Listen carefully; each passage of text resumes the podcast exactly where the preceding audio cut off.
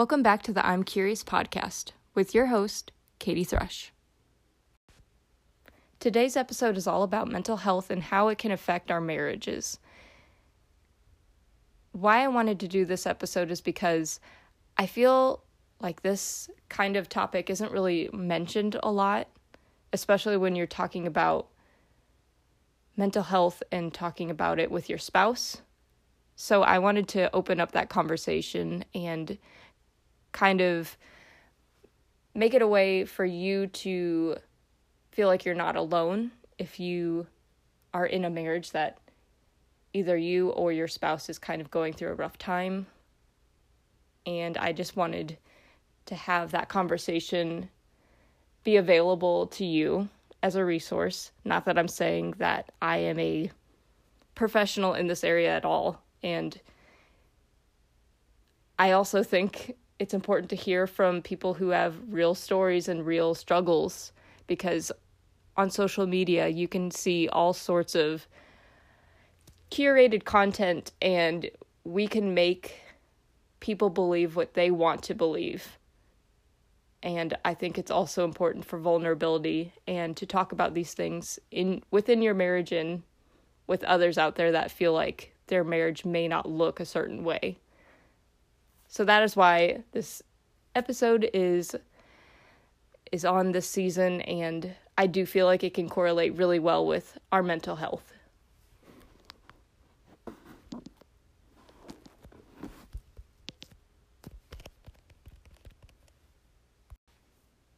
So since we are on the topic of marriage, it only seemed appropriate to have my husband be the very first guest of the I'm Curious podcast. So without further, further ado, David Thrush, the man, the legend, the husband. Oh, goodness. Hi, guys. Um, I, I'm honored to be on your podcast and also be your husband. Oh, good. I'm glad that you feel that way. So the reason why I wanted you on here was because, one, people want to get to know you. And the funniest thing about doing this, I had people on Instagram, I had them put a poll on who they would want to listen to most, like as a guest. And the number one person was you, which I think is hilarious because you are not one of those people that wants to do things like this. No, not really. No, not at all. I always kind of figured my first podcast appearance would be sports related, uh, but I'm happy to uh, to be here and support you and talk about some of these things because they are very important. And yeah. And we give the people what they want. That's right. It gets the people going. Oh, gosh.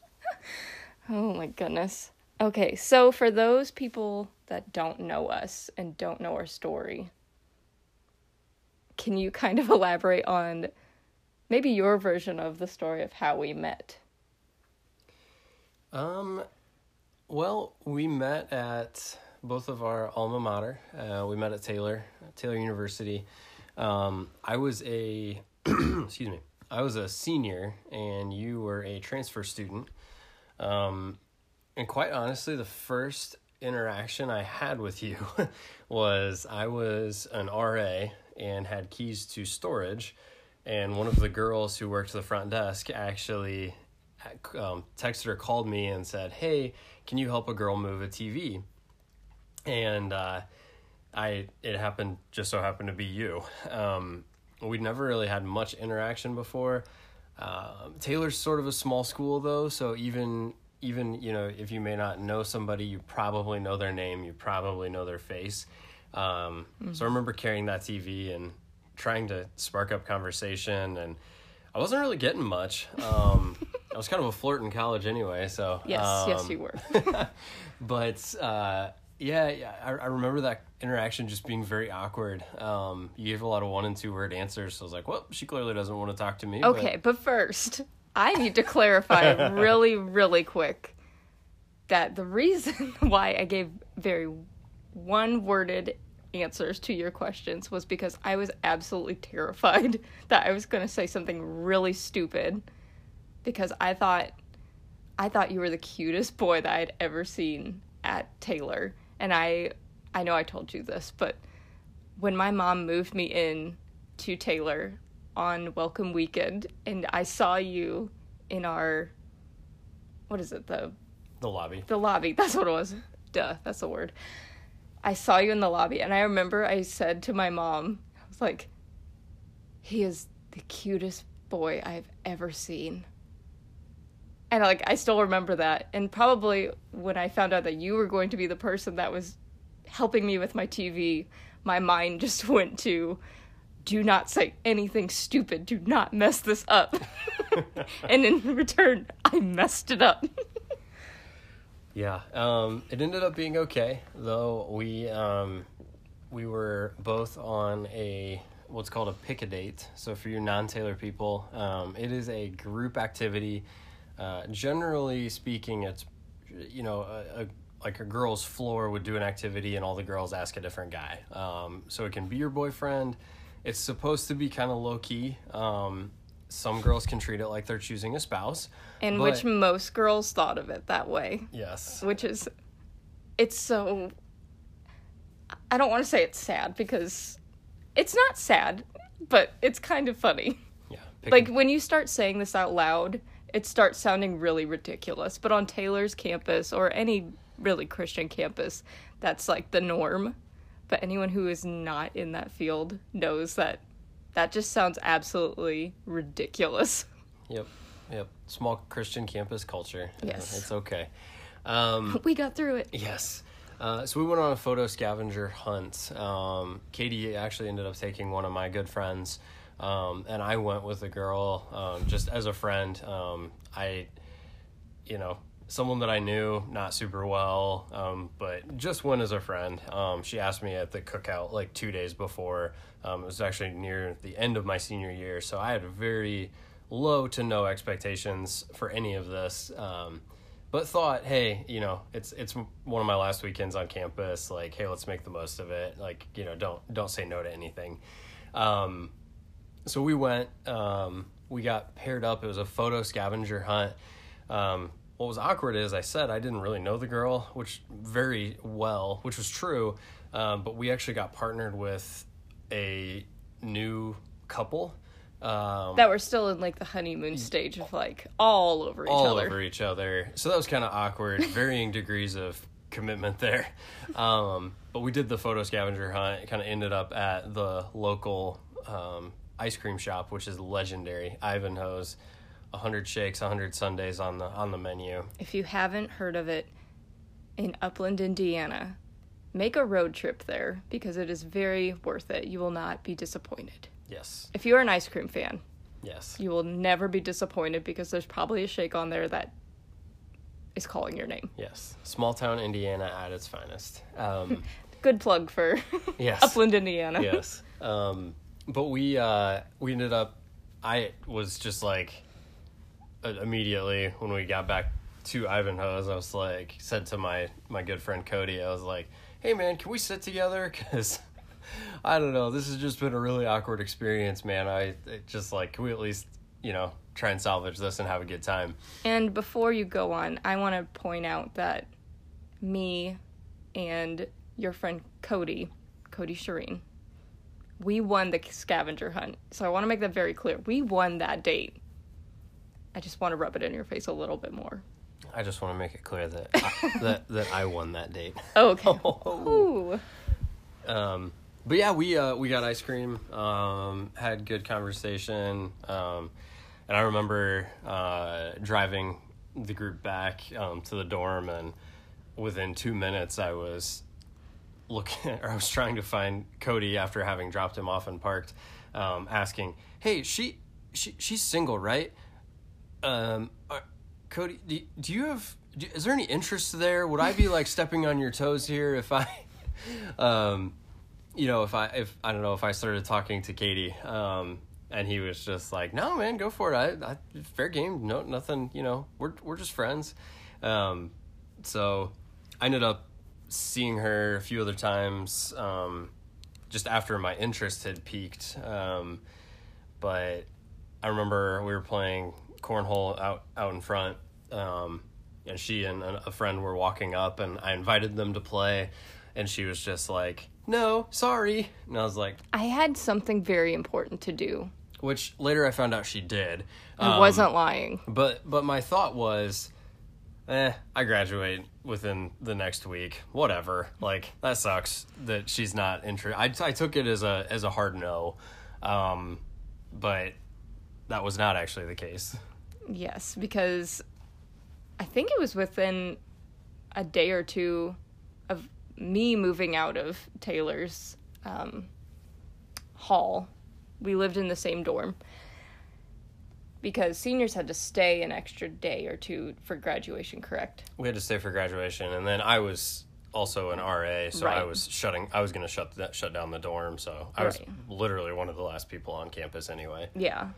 I remember I wanted to actually tell you goodbye on campus, but just with the timing of leaving campus and getting all my stuff back home to Indianapolis, um, I decided to send a message on Facebook. So technically, technically, I slid into your D Ms, as the kids say these days, um, and kind of, I think I just made a comment of, hey, I just wanted to, uh, I wanted to tell you bye before I left to go home for the summer.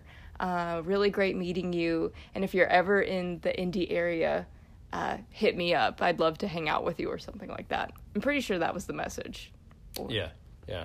Um, and so that was my way of saying, hey, I'm still interested in you.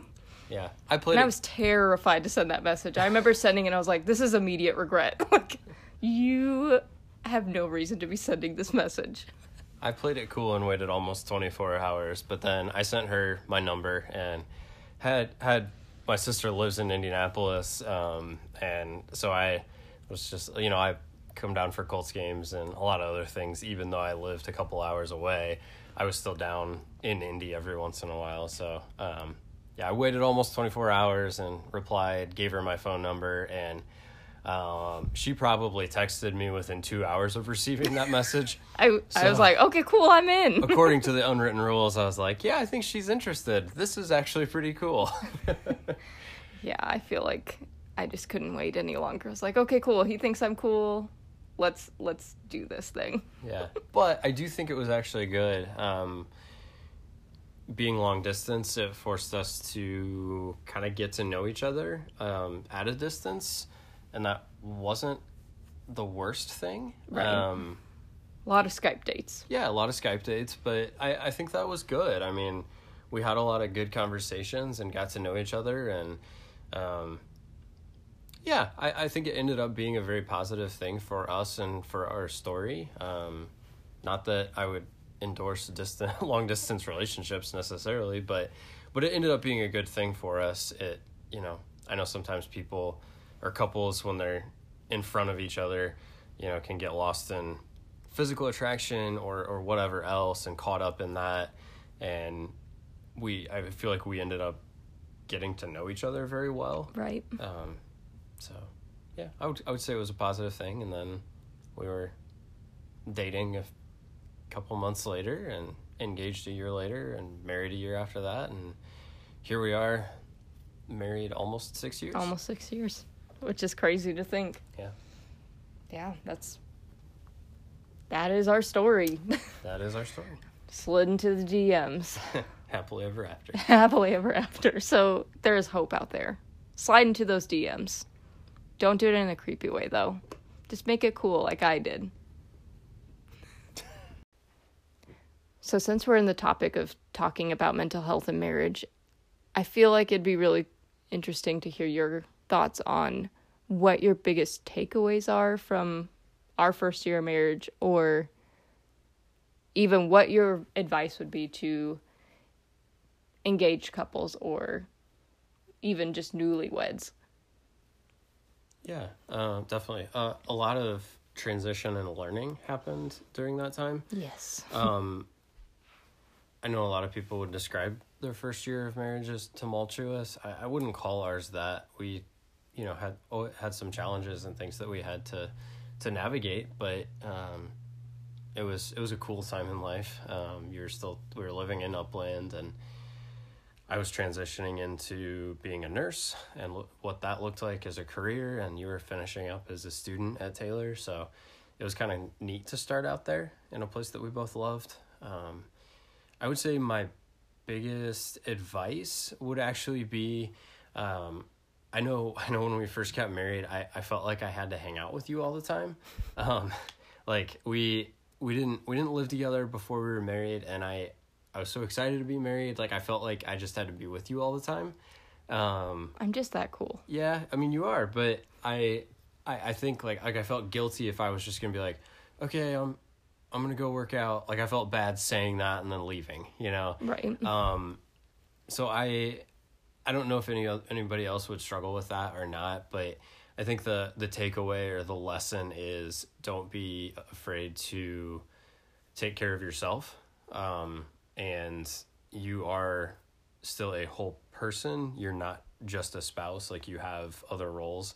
Um, so it's okay to, you know, have a night with the guys, or, um, you know, take, if you're an introvert, if you just need a little time to recharge, like that's, that's okay. Or quiet time, or working out. Like that's, that's okay. If it's going to help you be a better you, um, and therefore be a better spouse. Um, You know, the you can't pour from an empty cup. Um, so that would be, I guess that would be my advice, is also make sure you take care of yourself so you can serve your spouse well and be a good spouse. Um, I think that would be, I think that would be my, my advice for that. Yeah, I know. I think that's really valid, because I know I struggle with that even to this day, and that's probably just me being an Enneagram two, where I take care of everybody else except myself. So that's, it's a good reminder, because you are more than just labels that you feel like the world has put on you, or maybe you put on yourself. Um, so no, that's really, that's a valid point. I think for me, I would probably, I'd probably say one piece of advice that we got from premarital counseling, actually, that I still think about. Um, I remember we were sitting at Taylor University's counseling center with our counselor, and she brought up this example of of toothpaste. And I remember leaving that conversation, I was like, why did we just talk about toothpaste? Like, how does that have anything to do with marriage? And what she was explaining was, for toothpaste, the goal is to brush your teeth. But for toothpaste, there are several different ways that you can get the toothpaste out of the tube. You can either roll it up, like really meticulously, to get every inch of the toothpaste out, and so you're not wasting anything. Or you can just squeeze the tube and not really care about how much is coming out, or even if there's even waste. And for me, I think I realized that that played a huge part into our first year of marriage, because even though we were on the same team and had the same goals of, yes, we're married and this is like what we're, what we're put on this earth for, is for each other and for building up our family, we have different ways of going at the same goals and same same things. And I realized that I'm the one that just squeezes the tube, and just, I don't care about if I used up all if I used up all of the toothpaste. And David's the one that would meticulously that roll down. That squeezes the toothpaste correctly from the end, scrapes it from the end forward, and rolls it up nicely and neatly. So, needless to say, we both have separate toothpaste, because we realized that that makes such a huge difference. Of we're both, we are both in this marriage together, but we both have different ways of going at the same goals. And so I think that's a super important thing to remember, especially if you are in that first year of marriage. Like, it's not easy, but it's also, it's a year of learning each other and loving each other and remembering the reasons why you got married. Since we talked about our, our toothpaste debacle. We can talk about maybe strategies to navigate disagreements and how to actually have healthy conflict. Do you have any thoughts on that? Yeah, absolutely. Um, I think that with regard to conflict or disagreements, one of my absolute most favorite sayings, and to me it makes a lot of sense, is that anger is the result of unmet expectations. Um, and you could really substitute anger for disappointment or hurt or disagreements, or you you could pro- probably swap that word. Um, but in the at the end of the day, you know, someone may have an expectation and maybe they have communicated that, maybe they have not communicated that, but You, you know, it comes down to communication is key. Um, if one party expects something, um, the other party does not know that, you know, um, people aren't mind readers. Um, we don't always get it right. Um, so I, communication really um, is key. And when you are having a conflict, you, you do have to listen. Um, consider the other person's viewpoint and really try and understand that, and and, and just hang in there. Um, you know, um, I feel like too often we react with anger, um, or we kind of snap back just to be hurtful, or and, and don't actually take the time to listen and communicate, if that makes sense. Um, I don't know if like the idea of don't go to bed angry truly depicts this, but like, you know, if something's wrong, go fix it. Yeah, like stay in the room. Stay in the room. That's a good way to put it. Yeah. Yeah. And I think communication is so vital to your marriage. Like, it's not even an option to not have that. Because, I mean, the reason why you decide to get married is because you enjoyed the other person's company. And I think it's so important to remember that we need, we were built on this earth to be in community with one another. Like, God, God didn't make us to just be individuals and not be with one another. And I think that goes really well with conflict, because it's not just a one-sided thing. Like, we are we need to have an open and honest conversation with the people around us, and that includes your spouse. Like, you can't just sweep it under the rug and just expect it to magically disappear and everything is just sunshine and rainbows and cupcakes. Like, you need to show up and be be there for your marriage. And yeah, you also need to have the hard conversations too, the uncomfortable situations. Like, it's so important to just show up, shut up, and figure your crap out. Yeah. Well, and I think too, so for me at least, some of that comes back to also grace. Oh, yeah. Um, and giving the other person grace, you know, that you would hopefully want to receive. Like, it'd be easy to get upset at little things because the laundry wasn't folded or the dishwasher was loaded wrong. Um, but, you know, in the big picture, does that matter? Um, you right. know, and how many habits do you have that your spouse could maybe say something about too? Like, um, you right. know. Just so you know, they, we live right next to a train track. So if you're hearing this, don't be alarmed. We just live lit next to a train. Yep. Just wanted to put a disclaimer there. Yep. It's all good. Um, you know, just like navigating the conflict of a train in your podcast. Right. No, I'm kidding. That's terrible. um, but yeah, just uh, I, I think grace, giving giving yourself some grace, giving one another some grace, and um, communicating through a lot of those things um, are some good things to remember with, with regard to, to conflict. Yeah, and I think that plays really well into if you're married and if you have kids.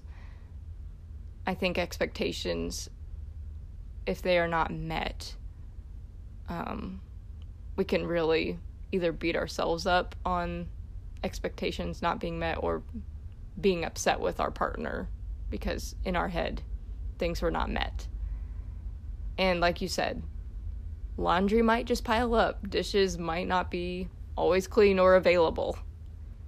But I think the most important thing out of all of that is, are you taking care of your family? Are you t- are you loving your family well? I think that's way more important than a few dishes being in the sink. Yeah, definitely. Definitely. There's big ticket items, and then there are other things that just really don't matter that much in the big scheme of things. Right. But even if you are going through a big ticket item, you know, like like Katie had said, stay in the room. Um, you know, even if it takes some time um, and some extra grace and communication, it's it's worth it's worth fighting for. Yeah. So we're gonna kind of change direction here. And we're going to talk about one of the things that I love the most. And I probably talk about the most with you. And we're going to talk about the Enneagram. Because I feel like it changes the way that we communicate with one another. And especially if you're married, I feel like you can use that as a really good resource. Or it could be overkill, depending on how you're perceiving it. I don't think it's possible to be a millennial with a podcast and not talk about the Enneagram. Oh my gosh, it's so true. I'm sorry, I'm a typical millennial, but it's okay. I can't help it. No, I don't like that label. But anyway, um, no, I, I think the the Enneagram, um, I think I think it is valuable to have some insight with regard to your motivations. Um, I, I know some people may not identify well with those like personality tests. Um, I've done many different ones over the years. Um, the first time that I interacted with the Enneagram, I was kind of confused by it and I didn't fully get it. Um, but as it kind of came back into popularity these last few years, I've I, I've really come to appreciate it. Um, I'm a three with a two wing. Um, and Katie is a two, a two. with a three wing. Um, oh, we're so good together. Yes, yes, God yes. made us together. So, um, and I, some, you know, depending on what you read, some people may match better than others. Or completely um, clash. Or completely clash. But um, somehow make it work. Yeah, opposites attract, right? Um, but I, it, it's, it's cool for me. It did help me know some and recognize some of my own different motivations in life, but also kind of helps me understand Katie. Um, you know, with her as a two, like she is a helper. Um, she does love people very, very well um, and invests in them very, very well. Um, and I feel like I've seen that in the ways that she has supported me in our marriage. Um, you know, with me working and going to grad school, and she, you know, she's always been supportive and encouraging and not once lamented the fact that I spend hours on homework and studying and, and you know, hours away from home doing clinical. Um, you know, just, uh, it, it's been cool to see like the ways that she has loved and supported me, um, and does that for others. Um, and I also recognize that she does enjoy all the feelings. Sometimes I don't. Um, no, you you want to just kind of put those away. But that I do need to kind of check in with her as well and ask like, hey, how how are you? Like, are you doing okay? Um, how does that really make you feel? Yeah. Um, yeah. I feel like I can read her pretty well though, like, and know when something is off, but it's, you know, it is important for her to be able to express those things, even though I don't always want to talk about the feelingsy stuff. Um, but yeah, I don't know. You married me, pal. Yeah. We're going to talk about it. Yep. Just like you're going to talk about stuff on my podcast. Oh. Yeah. No, I feel like it is a very good resource depending on how you perceive it um, I think for for us, I think I was the one that I took a class at our church, and I learned all about each number, each wing, how they work, how you can kind of see God work into different personalities, into different motivations, what our core fears are, what our core desires are. And it's so interesting. Um, and there are so many different resources out there that I feel like if you're not religious at all, like you don't have to view the Enneagram in a religious way. That's just what David and I, we're both Christians, and we find that we can find Christ in the Enneagram with us. So I don't want you to feel like if you're not a Christian, like this doesn't pertain to you. Like you can still take the Enneagram test and find find different resources for you out there. Uh, just wanted to make that a disclaimer. But for us, I feel like I can see David in a whole new light because of reading and kind of doing my own homework on what his motivations are, what his goals are, because I remember when we first got married, I could not understand for the life of me why he would, I would find post-it notes around our house, and they had these very detailed lists of what he needed to get done for the day, like cut his hair, mow the lawn. What were some other ones? Like make a bill out to so-and-so. It was just like, why can't you just remember that on your own? Why do you need to write this down on the post-it note? Like, in my head, it didn't make sense, but for him, that's how he processes things and how he gets his goals done. And I realized how goal-oriented he was and how important that is for him, because that's his sense of accomplishment. And, I mean, it's not a bad thing to make lists. I'm all for making lists. But for... For someone like me, that was very hard for me to understand. And his motivations to do really well in school and be the best husband, be the best father, um, be the best friend and sibling or son. I feel like it does help a lot with me understanding a lot of just ways that he perceives things, because like he's Like he said, I am very feelings-oriented, and he would rather not talk about it. It's not that he will never talk about feelings. He's very open, but I feel like I can understand when, if he's feeling stressed, like, why is he feeling stressed?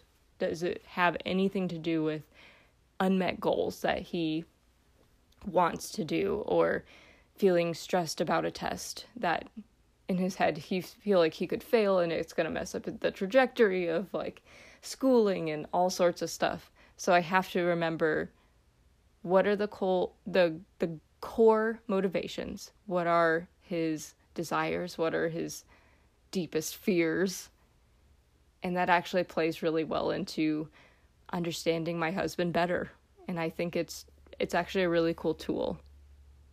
But for the record, someone out there will appreciate my to-do lists and also does that themselves. And I'm even weird enough that if I do something that wasn't on the list, I will write it in so I can cross it off. But um, e- even though I, I feel like we have appreciated the Enneagram, I, I do think that it's not the end-all, be-all. Pers- oh, absolutely. Per- personality tests are not the end-all, be-all. Um You know, someone out there may identify more with StrengthsFinder or Myers-Briggs, or even in our own marriage, we have talked about and gained some help from the love languages. Oh, absolutely. You know, um, just like I really enjoy quality time. Um, and, and I believe you, that was one of yours as well. Yeah, that was um, one of the top ones. So, you know, um, quality time or acts of service or words of affirmation is another one, another big one for me. Or physical touch, I think, is one. Yeah. Um, you know, so just knowing and understanding um, and using those not on, not as a framework for your marriage, but as a tool to help you love and serve your spouse better, I guess, is the ultimate ult- I mean, ultimate lesson to be to be gained from some of these things. Um The Enneagram's definitely in vogue right now, but um, I feel like it is it is interesting to kind of see how you click um, together and then individually, and, and how that works, because sometimes marriage and community and everything else, sometimes that can be messy. Yeah, absolutely.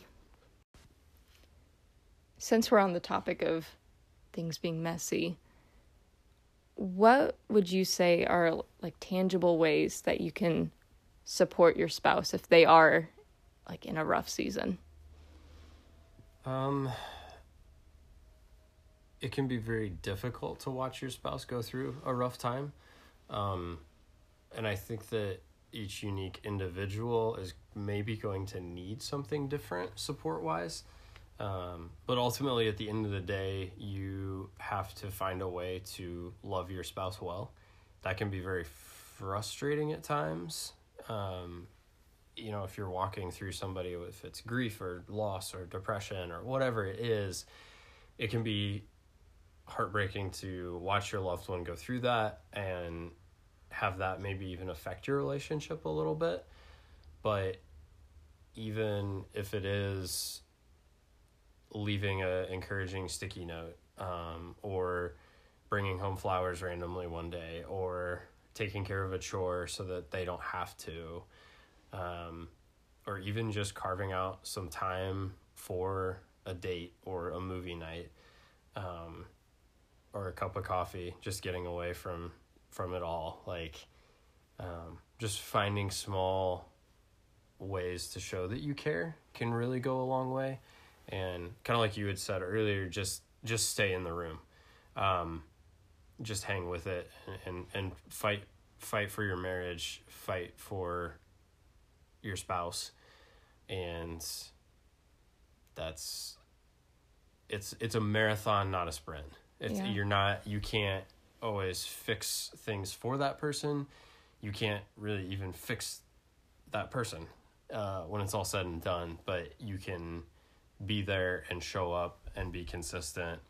And that's not always easy. Uh, it's really not, but it's kind of what you signed up for with vows. Yeah. I um, mean, in sickness and in health, like right. that is, that is what you say in your, in your vows, say in front of God and your friends and family. And that, I think those vows really play into those times. Yeah, no, I think, I think what we need to remember is they don't have to be grand gestures. It's, you're literally, you just need to do the tangible things.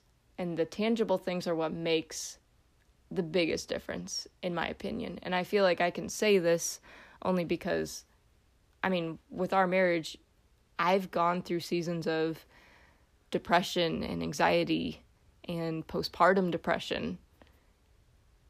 And I can safely say that even just you loving me and just simple hugs and just saying, I love you and I'm here for you, those make the biggest differences.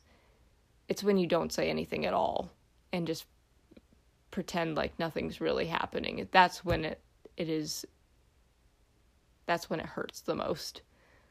So if you're having times in your marriage where if you're not sure how to communicate that with your spouse or how to love your spouse during those times, you just need to sit sit there, listen, and you need to also remember, do you need to be giving advice or are they just needing you to have someone talk about this with? Because that's so important too, because if they're not there to listen to what advice you have for them, that's, it's not going to make a difference and it's not going to help their situation. And I think for, for me, I have, as an Enneagram too, we want to help people. And sometimes that means I feel like I can fix anything. I can fix anyone's situation. I have the right answers. I have a savior complex where I feel like I, I should be the one that can fix it. And sometimes that plays into depression. And when I'm in a season of depression, I feel like I have to, I have to figure it out by myself. I can't bring in other people. I don't want to be a burden to my husband or to my family or be a disappointment to him, because yet again, I'm going through another season of depression. Like, it's for me in that time, I'm embarrassed. I'm ashamed that I'm going through those times again. But I also have to remember that a marriage involves two people, and it means I need to allow my other person to be there with me during that time. And he needs to show up for me in the way that he can, not in the way that I I believe that he should. Well, and I, I think it, but I, I would also say, though, I, I think it it's okay to ask, how can I, how can I, what can I do for you? Right. Even, you know, it, you may not get an answer, but what what can I, what can I do? Do you just need to vent? Would it be okay to give you some advice? Um, I feel like that's just decent communication skills, right, in general. Um, and even if you are in a bad place and you don't know the words to say, if all, I mean, seriously, if all you have is, I love you and I want to fig- help help you through this and let's figure this out together, that's that's okay. You have to start somewhere. Right. Um, you know, sometimes you do have to navigate those waters together. And it is unknown, and it, it is scary, and you may not feel like you have the answers, um, but you do have each other. And I think I said this earlier, but it's it's worth it's worth fighting for. Yeah.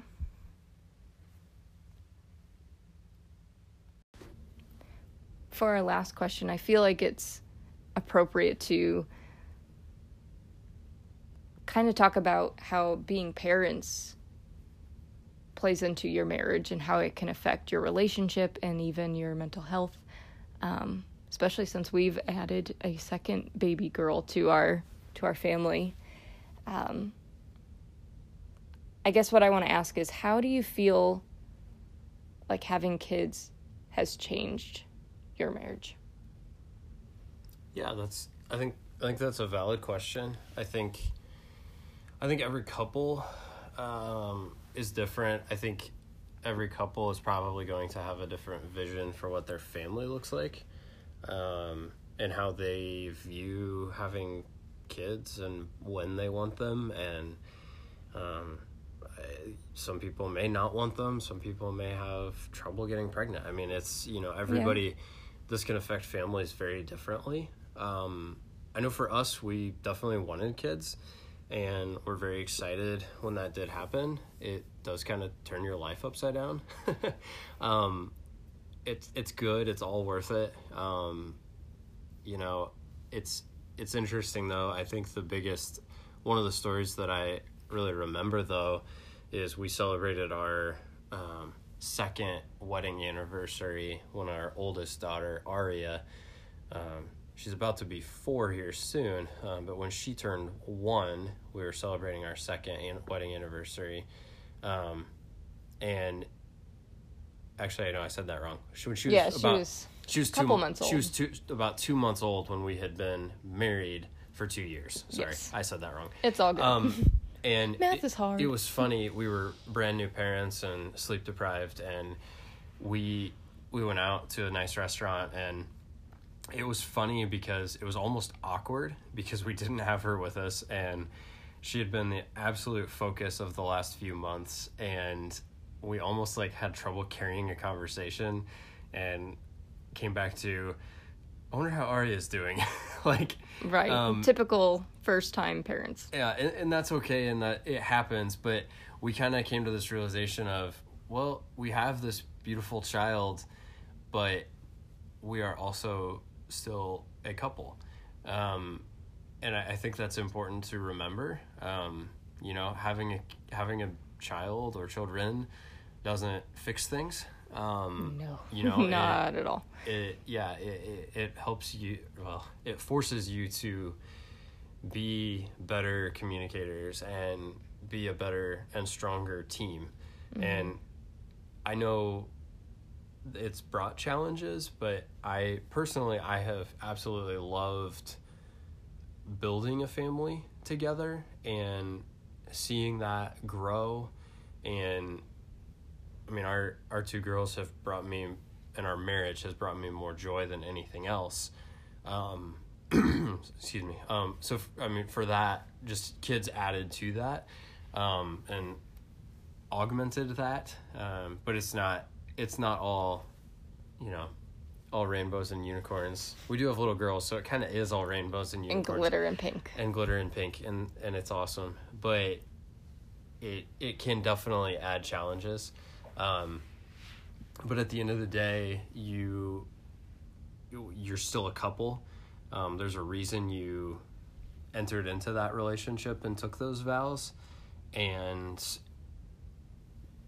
you have to think about how your relationship with your spouse also impacts your children, um, as well. Um, it's, uh, it's definitely kind of scary to think that you're molding, uh, small human beings, but yeah. It's also an awesome opportunity to be on the same team and, and raise those kids together. I know, I know it's been, I've viewed it as being a pretty awesome thing.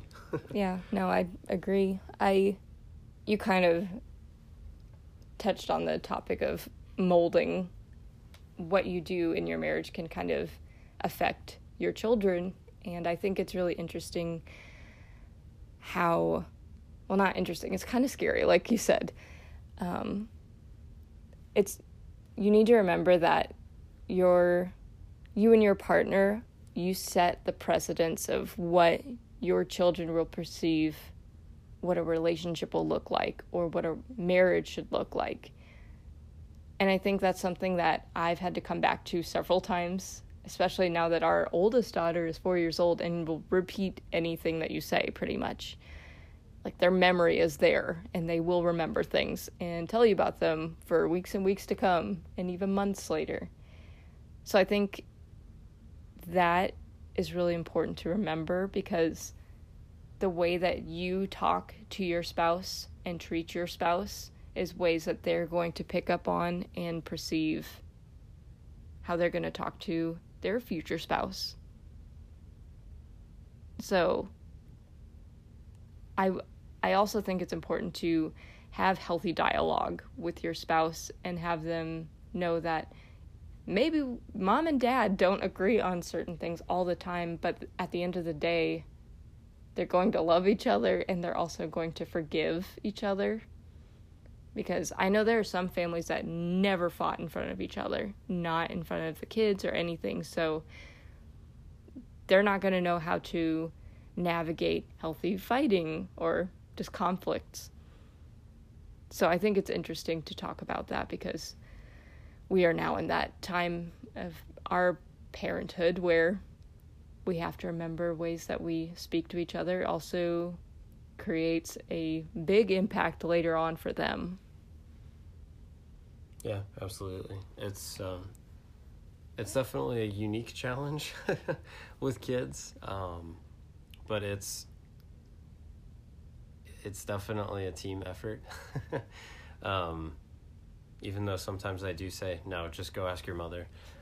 But, yeah, it's, um, I'm sure that it re- it represents something different for each family. But I know for us, our girls have been a great source of joy and a big challenge at the same time. But something that we really did want to invest in. And um, I know something that I feel like has brought us closer together in the long run. Mm-hmm.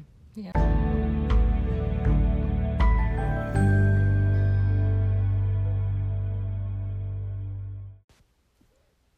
So I, I think that's all we have for you guys. And by by no means is our marriage perfect. Um, we are just two flawed people uh, that are trying to honor God and each other in this marriage. And if you ever have any other questions, uh, comments, or anything, uh, feel free to to reach out uh, to Katie or myself. But um, we hope you've enjoyed this and learned a thing or two, and we definitely do present this to you out of a place of humility. No one is perfect. Um, you are a saint for listening to us this long. Yes. Um, so kudos to reaching for reaching the end of this podcast. Um, But we do hope that you maybe learned a thing or two, um, hopefully had a laugh or two, and hope that maybe you can gain something from this. Yeah, thanks so much for spending this almost hour with us. Um, we feel like it's really important to talk about these things and also just be humble and say that we don't have our crap all together, but we still show up and we love each other, and that's all you can really do is just love each other and just be there and yeah, just show up. Show up, be in the room. If you haven't already, subscribe and share with your friends if you feel like this is a podcast that they would really enjoy listening to, because I'm curious.